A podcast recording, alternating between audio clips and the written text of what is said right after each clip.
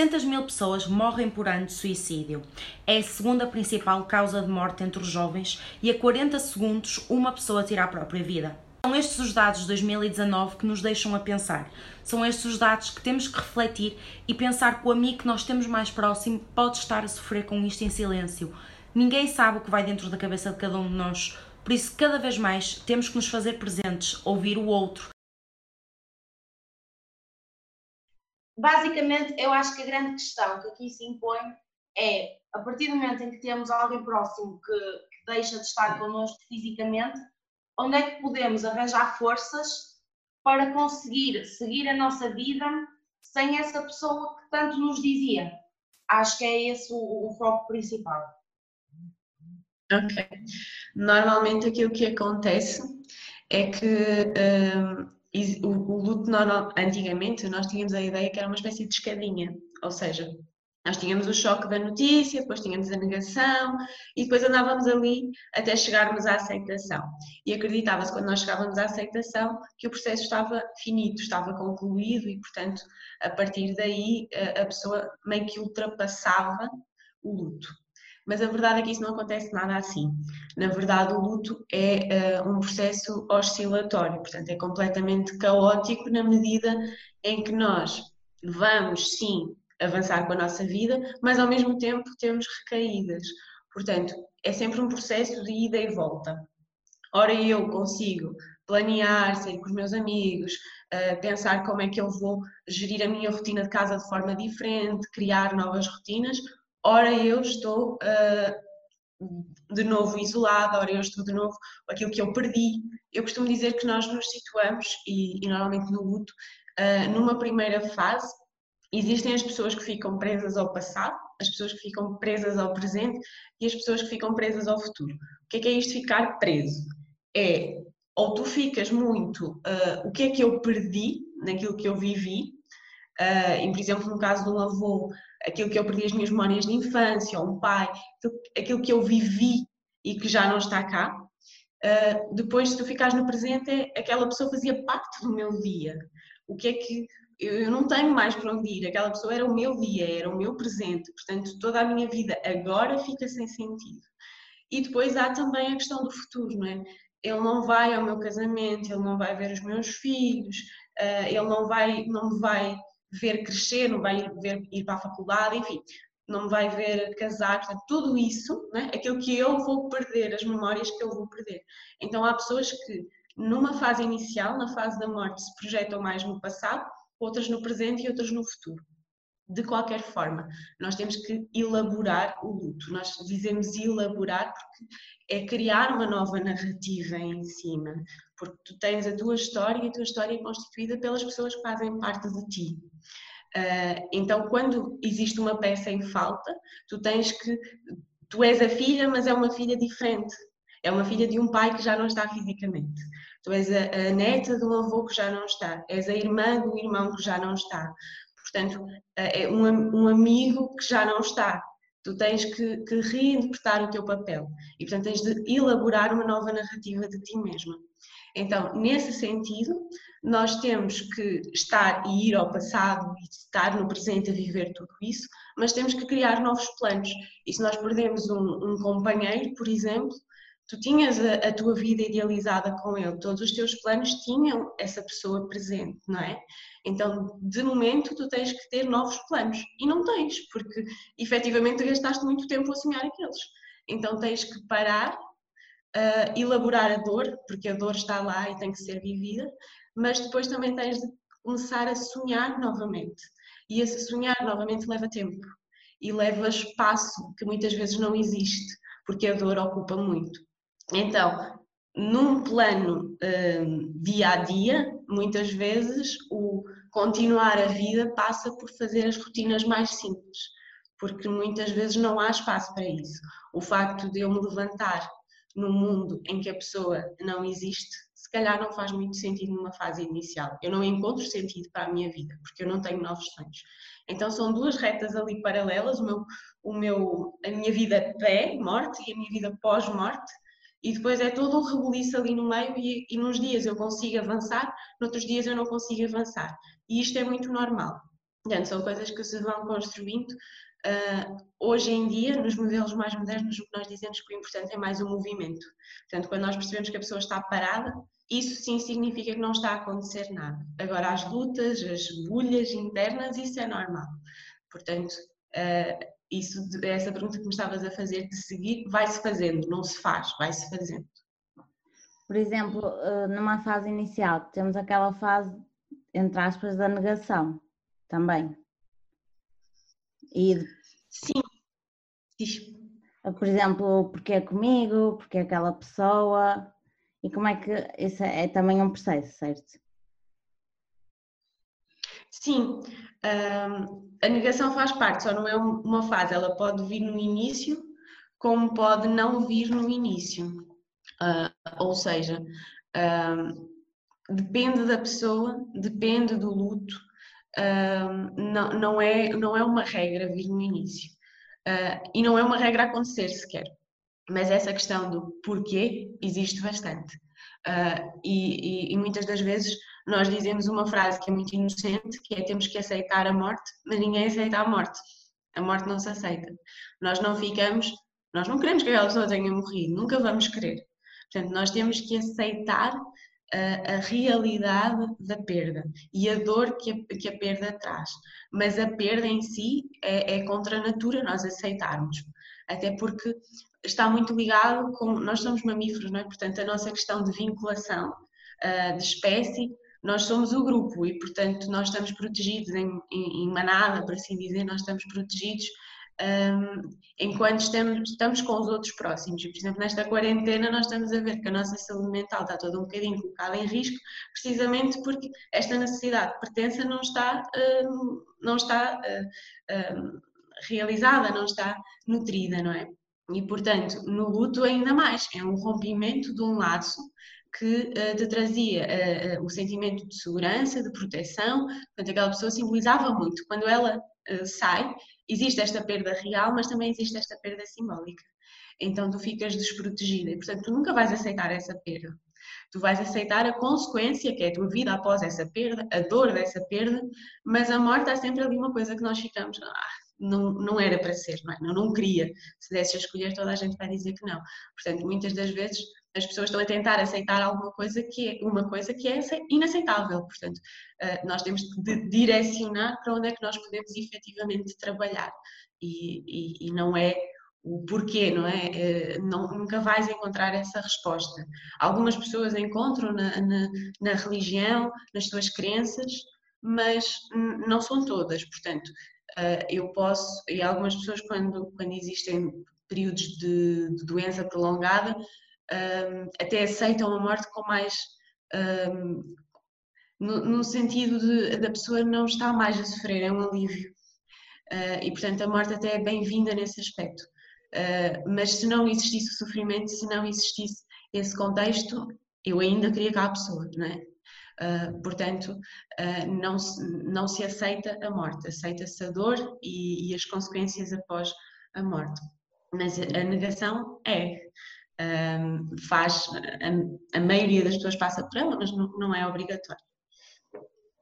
E muitas das vezes, uh, por exemplo, perdemos alguém próximo e acabamos por ser nós a âncora das pessoas que cá ficam, sabendo que muitas das vezes somos nós que também estamos a sofrer. Como é que alguém é capaz de lidar, sendo ela a âncora das pessoas que estão mal, estando mal ela também, e querer levar os outros para a frente? Olha, essa é uma grande questão, porque normalmente há sempre o cuidador na família e é aquela pessoa que tem que ser forte e tem que estar bem e, portanto, inibe ali o... Às vezes nós temos que viver como se fôssemos de ferro, né? Essas pessoas têm que viver como se fossem de aço, elas obrigam-se a ser aço. E, e efetivamente o que acontece é que elas adiam os seus lutos, portanto eu não posso viver o meu luto enquanto uh, a minha mãe, a minha tia, o meu avô, enfim, toda a gente está ali uh, a viver e portanto vivem lutos tardios ou nunca se permitem viver, uh, mas há sempre uma altura onde o luto cai, cai no colo. Uh, e normalmente essas pessoas depois desenvolvem quadros de luto patológico, ou melhor, desculpa, luto complicado. Uh, agora vou cometer aqui uma gafe, vou falar sobre ela, porque antes nós dizíamos que era luto patológico e o luto patológico, ou seja, acreditava-se que o luto era uma doença.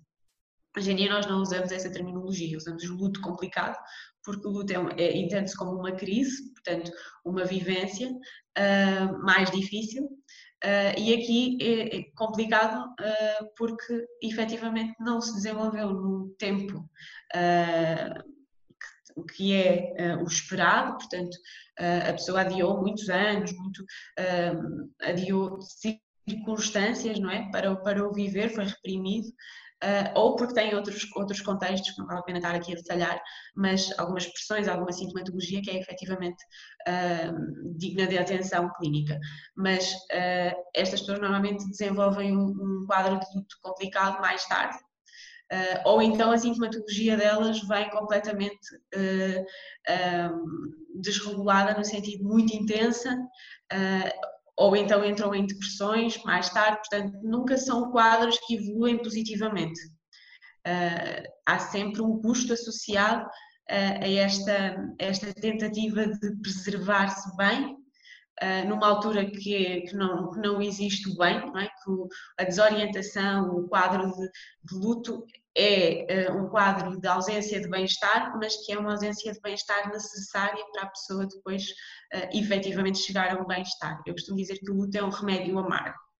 Uh, todos nós já tivemos que tomar aqueles, aqueles remédios de, de, que as mães nos davam quando éramos miúdos e, e efetivamente aquilo é amargo, mas tem que ser. Para curar tem que ser amargo.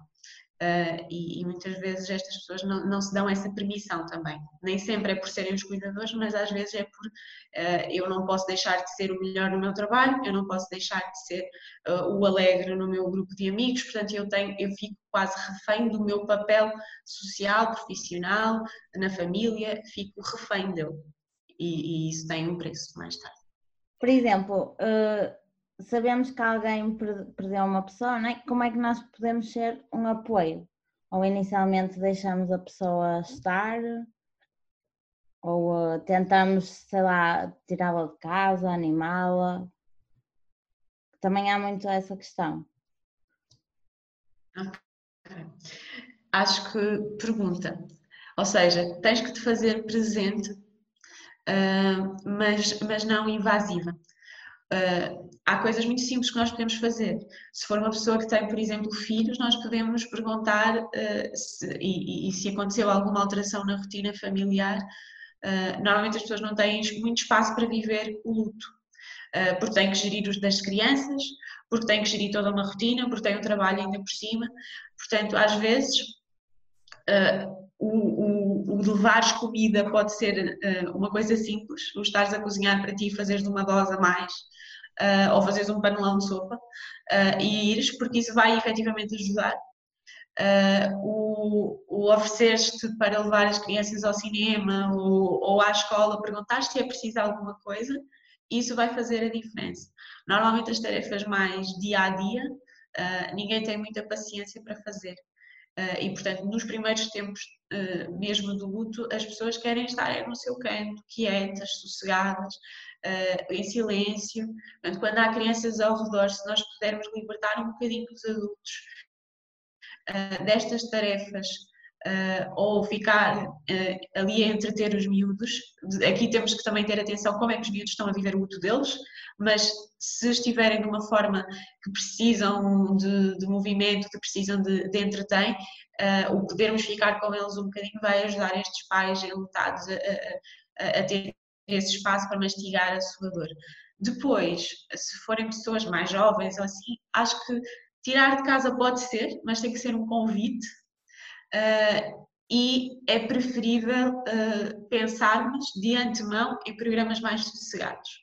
Então, ir ao cinema é uma coisa simpática. Porquê? Porque vamos estar uh, em silêncio, portanto a pessoa fala se quiser, se não quiser não fala, e pode falar simplesmente sobre o filme, portanto pode se centrar e não, não querer falar sobre o que ela está a sentir, além de que quando estiver no cinema está um bocadinho a alienar-se.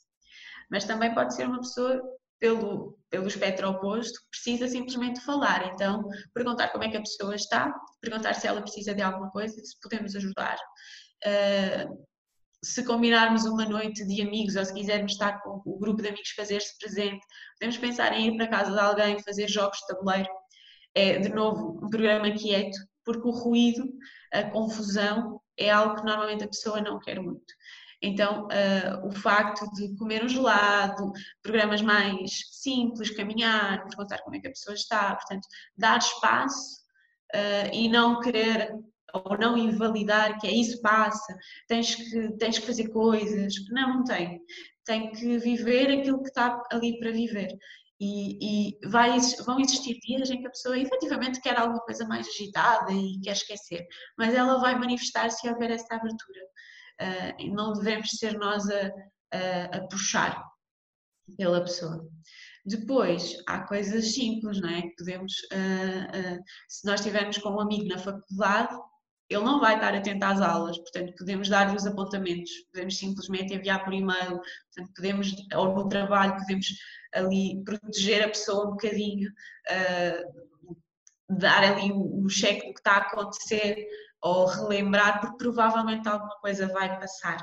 Portanto, se nós pudermos ali assumir um bocadinho numa fase inicial algumas das tarefas ou, ou ter ali a pessoa debaixo do olho, é importante.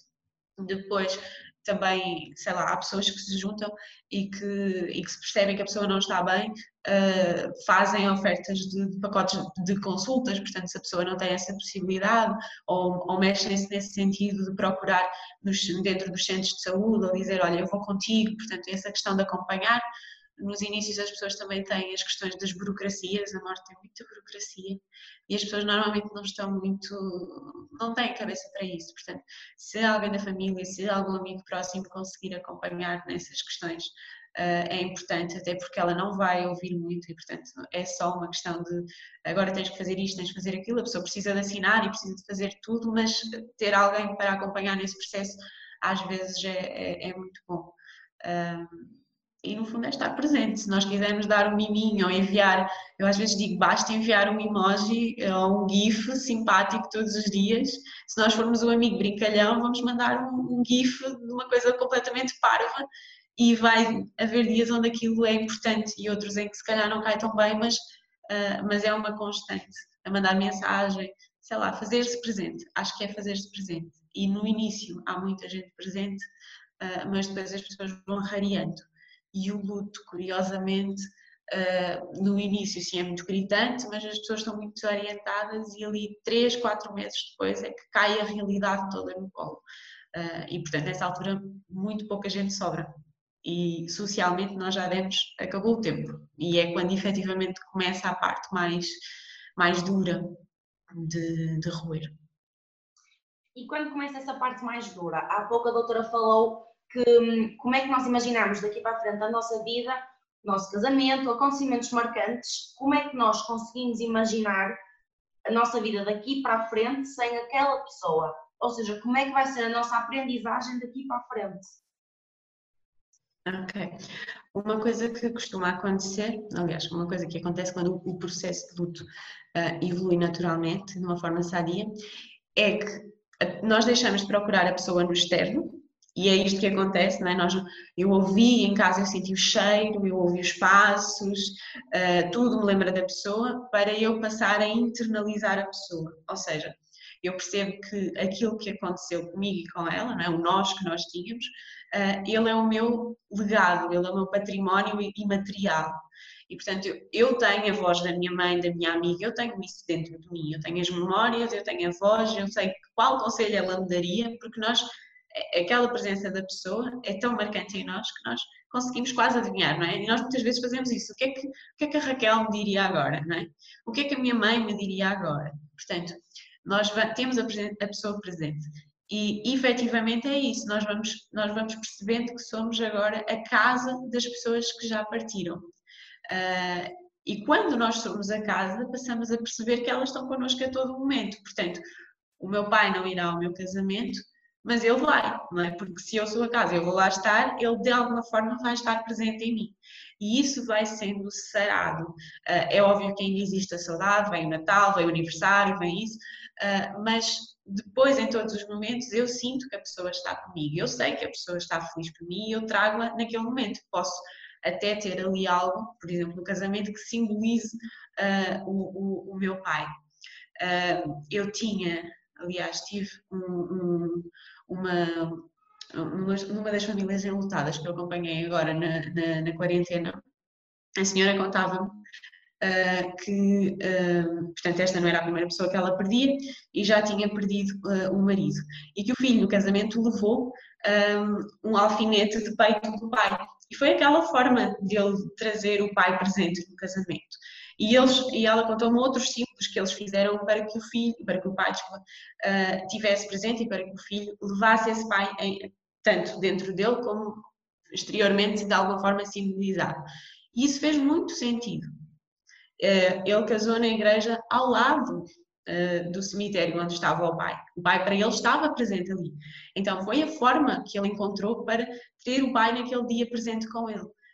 Poderia ter sido outra forma, como há outras pessoas que fazem de outra forma. Mas é isso de o que é que para ti importa ali. De que forma de poética que tu vais ter ali a pessoa que tu amavas presente.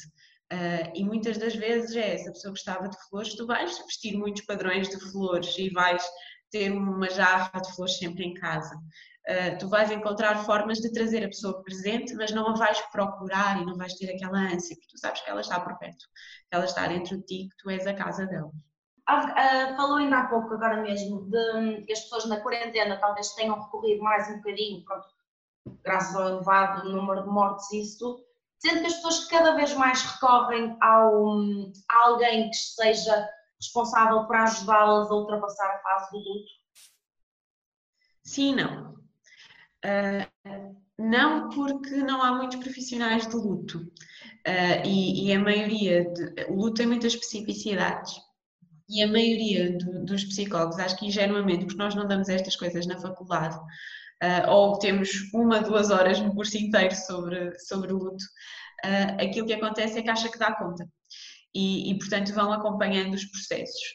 Um, e às vezes tem alguns custos e alguns prejuízos precisamente porque são, é, primeiro é uma área da psicologia muito recente, a maioria dos autores que investigam o luto está vivo, portanto o que não é comum na psicologia, não é? Há sempre nos primórdios aquelas pessoas que já morreram todas, mas nós temos ali meia dúzia de pessoas mortas e depois temos uma dúzia de pessoas vivas ainda a investigar, portanto é uma área muito recente.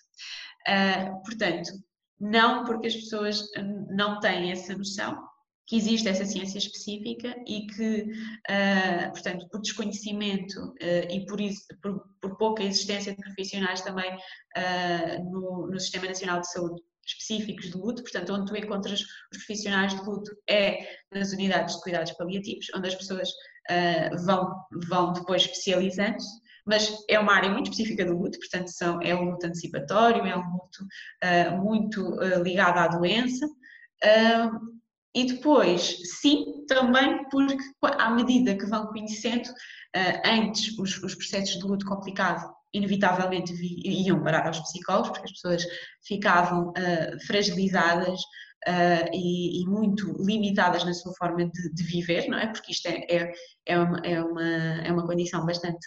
Uh, a determinada altura tu não consegues prosseguir com a tua vida, não te consegues relacionar com as outras pessoas, muitas vezes até por medo de estares a trair a pessoa que, que faleceu, portanto uh, não, não te permites uh, ter novas relações, não te, não te permites uh, amar alguém porque tens medo de perder, portanto ficas muito limitado e depois isto normalmente evolui para depressões muito graves também, portanto inevitavelmente viriam ter aos psicólogos, mas uh, agora existem várias pessoas que estão a viver um quadro de luto uh, sadio, portanto no, uh, normativo, uh, e que procuram fazer esta, este trajeto acompanhado. Também se nota muito os pais que não sabem como agir, a procurar ajuda no sentido de uh, mais de consultoria, mais de orientação, como é que eu, como é que eu comunico, como é que eu lido, como é que eu giro, uh, como é que eu ajudo esta criança a fazer o luto.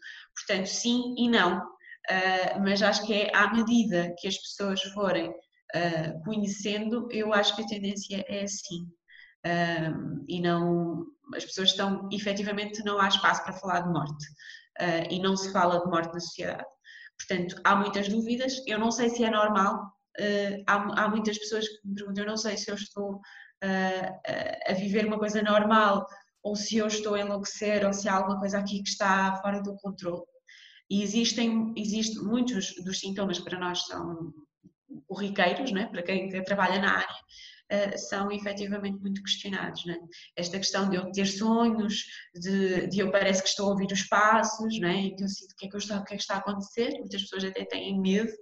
Um, aquelas que têm às vezes crenças ficam mais sossegadas porque acreditam na reencarnação, porque acreditam que as almas estão por aí, depois há outras que ficam com muito medo uh, e aqui acaba por ser uma, uma forma de, de validação dos sintomas e de uh, quase que dizer a seguir é provável que vai sentir isto ou haver espaço para uh, efetivamente só falar, porque muitas vezes não há. Não, ia perguntar se sente também que as pessoas chegam até si também com alguma vergonha de pedir ajuda? Não, uh, isso não. não.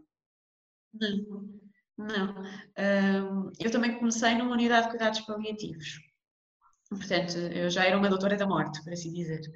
Uh, muitas vezes é, é, é a imagem que as pessoas têm. Um, e portanto nós éramos o caso S O S, né? Havia sempre pessoas, o que é que eu faço? Uh, a aparecer lá e, e, e terem sempre muitas dúvidas. Quando aconteciam as mortes eram as pessoas que se lembravam, né? Porque como nós estávamos na unidade de cuidados paliativos era sempre, estas pessoas devem perceber um bocadinho mais. Uh, e depois talvez porque as pessoas já me conheciam e já sabiam que eu tinha trabalhado nesse contexto, quando vêm até mim, normalmente eu, eu não sinto isso. Uh, não sei dizer se os, outros, se os meus colegas sentem, mas eu efetivamente não sinto isso.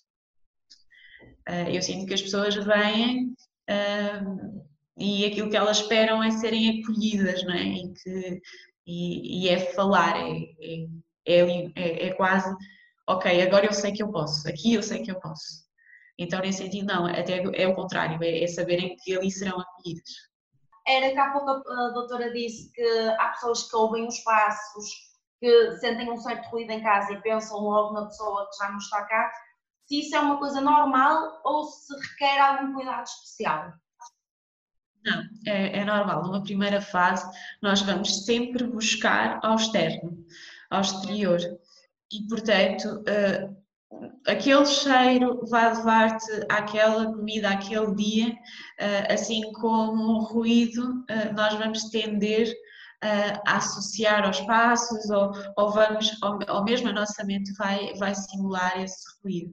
Agora, claro, quando entram aqui crenças é o que eu digo, se a pessoa acreditar, tudo bem, por mim tudo bem. Se isso, se isso lhe traz conforto, se isso lhe traz uh, uma sensação de tranquilidade, perfeito.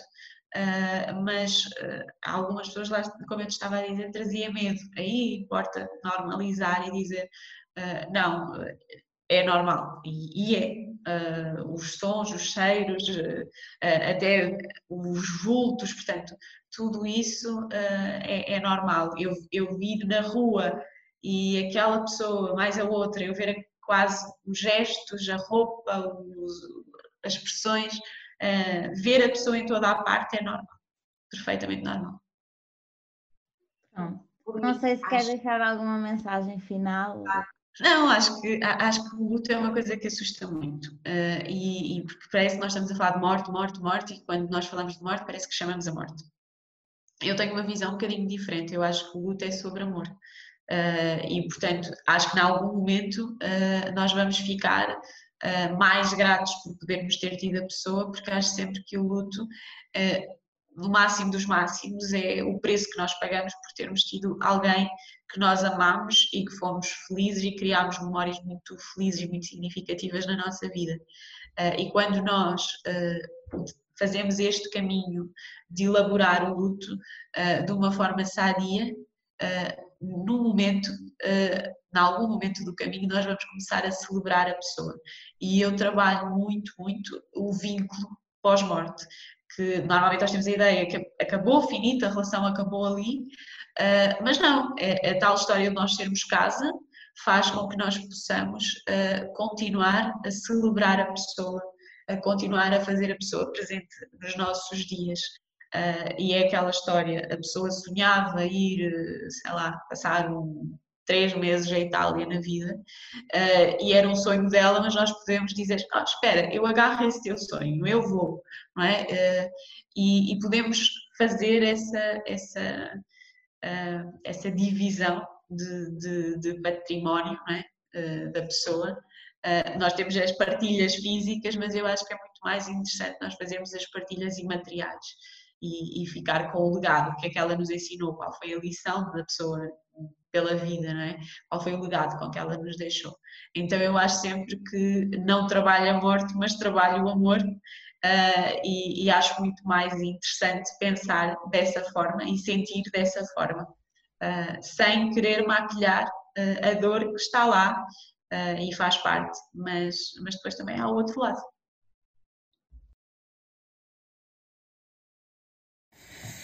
Se o suicídio é coragem ou covardia, eu posso assumir claramente que existe aqui uma dupla perspectiva.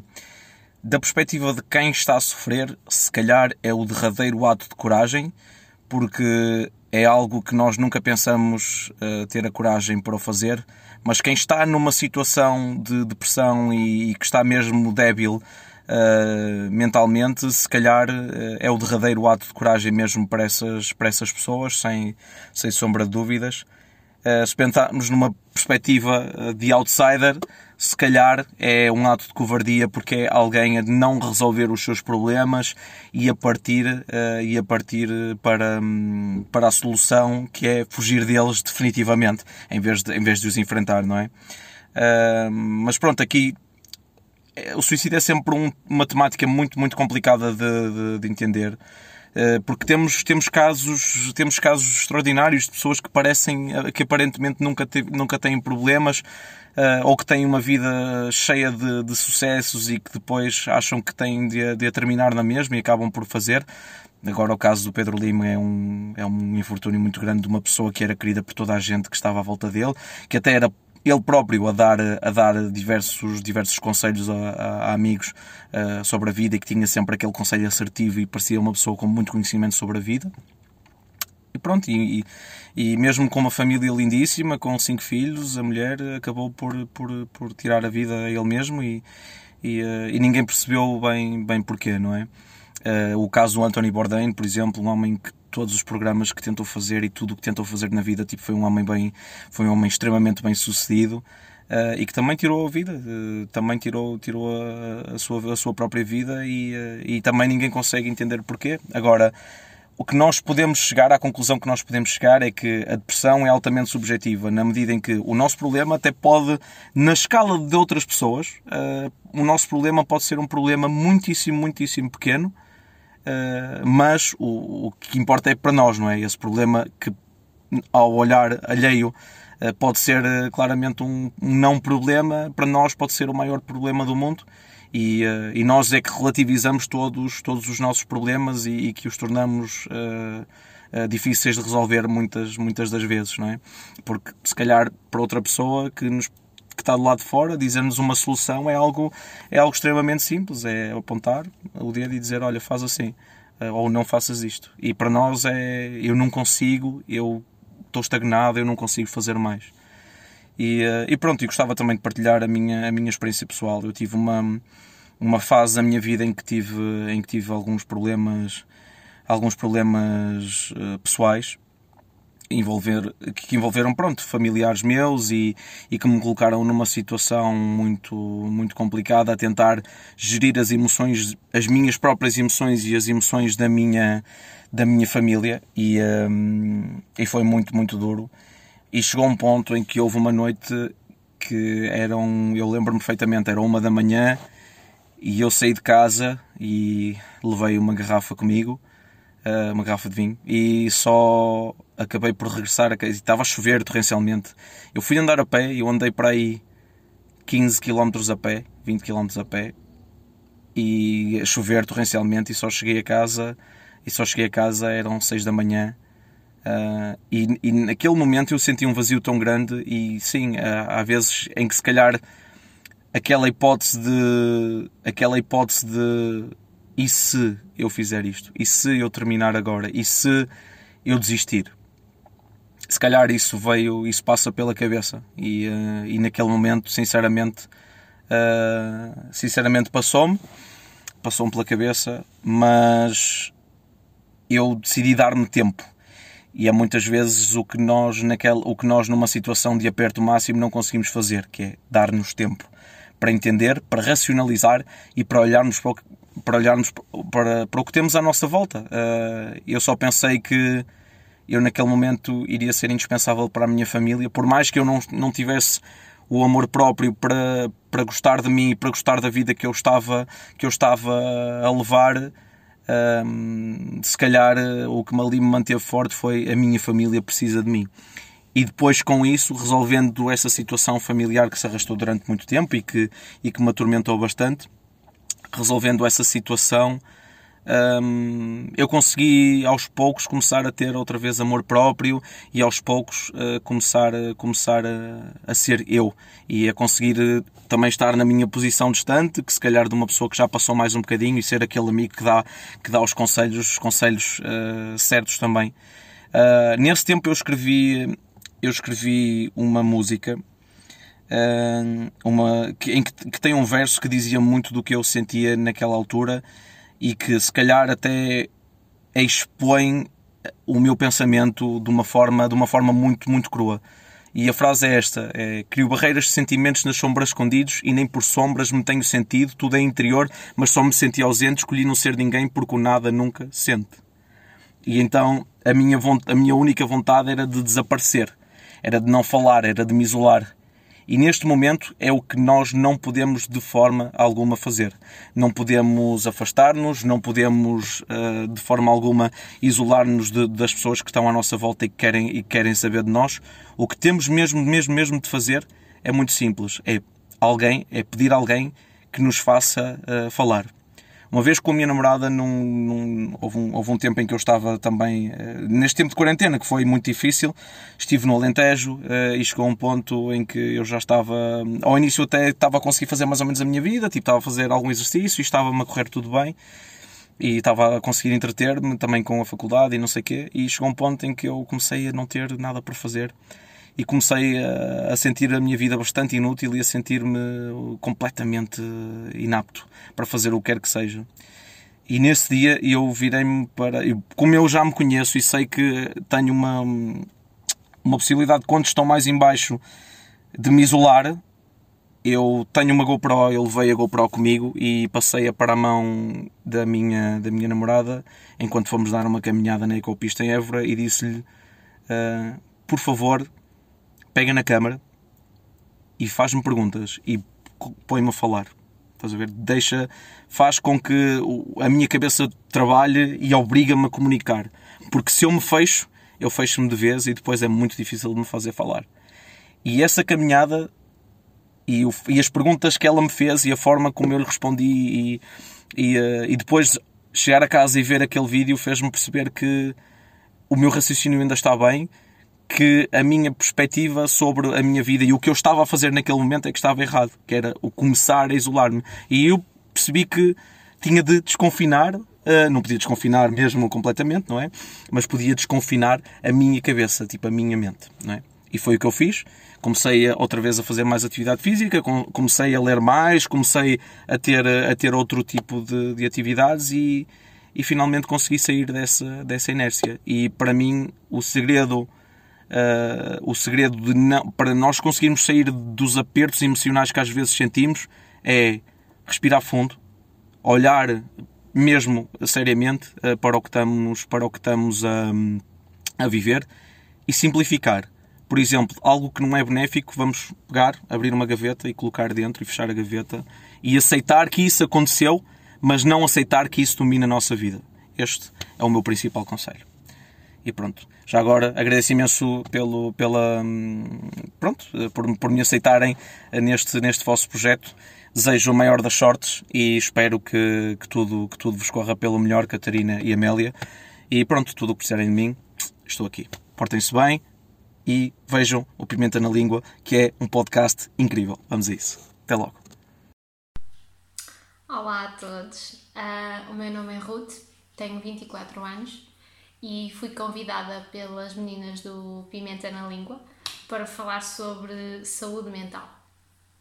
Eu devo confessar que assim que recebi o convite pensei bastante sobre se deveria aceitar ou não uh, falar sobre, sobre este tema que me é tão pessoal, mas de facto uh, se realmente eu espero que este tema deixe de ser tabu, uh, se de certa forma espero que ele seja mais falado e até desconstruído, acho que seria um, incoerente da minha parte não partilhar o meu testemunho ou fazê-lo em anonimato. Uh, portanto, acho que também eu devo dar esse contributo e, e se eu puder ajudar de alguma forma alguém uh, que está aí desse lado, um, deixar-me-ia realmente muito feliz. Uh, Passando ao meu testemunho, no caso saúde mental diz respeito, um, eu vou tentar de forma resumida uh, falar-vos do que é isto de, da ansiedade no meu caso. Um, na verdade não é de agora que eu tenho momentos de, de ansiedade, ela remonta aos meus tempos de escola, desde o quinto, sexto ano, uh, que nas vésperas dos testes eu me sentia tão ansiosa Um, que, que chegava mesmo a ter muitas dores de barriga e a ficar muito mal disposta. No dia dos testes eu ia à escola fazer o teste, mas acabava sempre por depois voltar para casa e faltar às restantes aulas porque, por causa da minha má disposição, um, e então as funcionárias acabavam por ligar à minha mãe para que, que alguém me fosse buscar. Uh, no entanto, eu sempre fui boa aluna, uh, sempre tive boas notas, portanto eu acho que à época nunca associaram que esta minha má disposição pudesse ser provocada por nervos ou por algum tipo de ansiedade, um, e até olhando à idade, não é, da, da, da infância, pré-adolescência, um, acho que não, não associariam esse rótulo da, da ansiedade. Hoje sei que já nessa altura era a minha ansiedade a manifestar-se, uh, muito embora não, nem eu nem os meus pais tivéssemos, tivéssemos essa noção. Um, e porque de facto também o facto de ser boa aluna, a, à partida não, não, eu não teria razões para me sentir ansiosa, não é? Portanto, hum, não, acho que nunca associariam que, que, pudesse, que pudesse vir daí.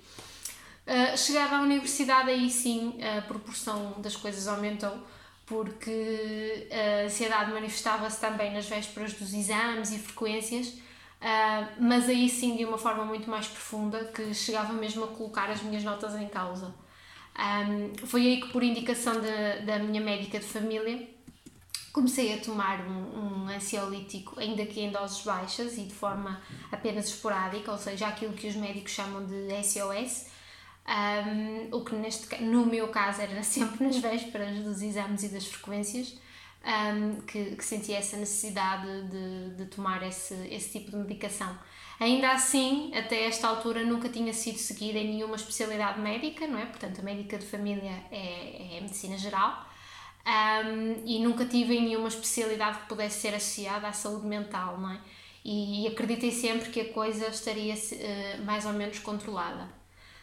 Uh, o ano passado, em dois mil e dezanove, tive a minha primeira experiência assim a sério uh, de trabalho e, e, e consegui trabalho na área para a qual eu estudei, o que nos dias que correm é, é extremamente positivo, uh, mas também foi aí nessa fase da minha vida que as coisas deixaram de ser um bocadinho cor-de-rosa, porque uh, com o, o normal acumular de tarefas e de funções, uh, comecei a sentir a ansiedade de uma forma muito mais frequente, uh, praticamente dia sim, dia sim.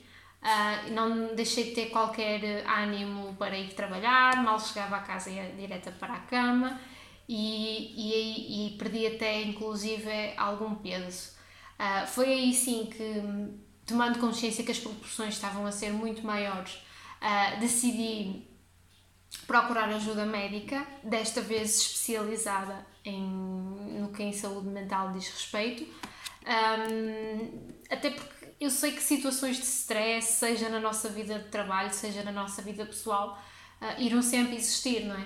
Portanto, quanto mais depressa e melhor eu souber lidar com essas situações, mais qualidade de vida sinto que, que também terei, não é? E, portanto, decidi então recorrer à ajuda profissional para trabalhar mecanismos que, que no futuro me ajudem a controlar a minha ansiedade, além da medicação, uh, nomeadamente a psicoterapia, uh, de forma a que não deixar que esta minha condição de, de ser uma pessoa extremamente ansiosa uh, se torne um obstáculo no meu futuro, não é? Um, como eu disse, tenho vinte e quatro anos, sou ainda muito jovem e, e não quero de todo uh, ter este tipo de obstáculos. Ainda há muita coisa que eu, que eu gostava de concretizar, um, quer a nível pessoal, quer a nível profissional, e, uh, e não quero de todo que, que esta minha ansiedade seja um entrave para realizar esses meus sonhos. Um, Aí sim comecei a fazer uma medicação mais específica. Eu não vou entrar em detalhe porque não quero de todo que vocês sintam que devem seguir este meu caminho. Cada caso é um caso. O que eu acho realmente importante é que procurem essa ajuda especializada para avaliarem o vosso caso e aquilo que para vocês pode fazer sentido.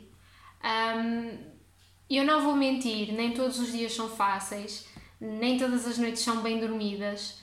Uh, eu própria ainda estou a aprender a controlar a minha ansiedade, porque dois mil e dezanove não, não está aí assim tão longe, um, e estou consciente de que tenho ainda um longo caminho pela frente, uh, mas quero mesmo terminar esta mensagem de uma forma positiva, uh, tal como já podemos ver no feed uh, da Pimenta na Língua. Cuida bem da tua casa, uh, porque realmente Um, eu acho que a dor mental, uh, ou até a saúde mental, é tão ou mais importante quanto a nossa saúde física, um, até porque para a dor mental não há um paracetamol ou uma aspirina uh, que acabe com a dor, como, tal como acontece na, na nossa dor física, não é? E, e acho mesmo que, que o mais importante é procurar essa ajuda especializada, uh, falar com pessoas que possam ter passado pelo mesmo e que também vos possam aconselhar nesse sentido, e até para sentirem que não são diferentes nem completos anormais. Um, isto não é de todo o fim do mundo e há que saber aprender a, a, a viver com esta nossa condição. Um, somos nós uh, que com ajuda temos que combater a nossa dor mental, que temos que, que dar a volta por cima, e é mesmo este tipo de mensagem positiva que, que eu gostava de deixar. Um, Tal como eu, que estou a tentar seguir com a minha vida e envolver-me em novos projetos, um, lá está, porque estou a ter essa ajuda, esse acompanhamento que me tem feito muito bem, um, e que ainda bem que, que tomei essa consciência relativamente cedo de que precisava dessa ajuda. Um, e eu acho que é isso, malta, uh, tentarem, tentarem olhar para, para o que vos rodeia, Um, tentar ver pequenos sinais de pessoas que, que nas vossas proximidades possam estar a passar por este tipo de, de maus bocados, uh, e que, lá está, muitas vezes não, não se fala disso porque as pessoas têm até um certo tipo de vergonha. Uh, acho que não há nenhuma vergonha em, em, em ter estes, este tipo de problemas, um, porque, porque a ajuda está aí, não é? E, e, e, realmente é de valorizar este tipo de profissionais e de valorizar a ajuda que eles, que eles nos podem dar. Um, aconselhem, se têm algum amigo ou familiar que, que sofra deste tipo de, de dor mental, uh, aconselhem-no a procurar ajuda, porque de facto uh, essa ajuda existe e pode ser bastante útil. Uh, sem vos querer amassar, uh, despeço-me, um, e já sabem, cuidem bem da vossa casa. Queremos que saibam que não estão sozinhos nesta luta. Puderam ouvir neste episódio dois testemunhos, mas há muitas mais pessoas, se calhar em situações idênticas às vossas e, infelizmente, a sofrer em silêncio. Não tenham vergonha de pedir ajuda. Se acham que essa ajuda vos vai fazer sentir melhor, recorram a ela. Não pensem que estão a ser egoístas ao colocarem-se em primeiro lugar. Aliás, colocar-nos em primeiro lugar devia ser um ponto prioritário na nossa vida. Por isso, não se esqueçam, cuidem bem da vossa casa.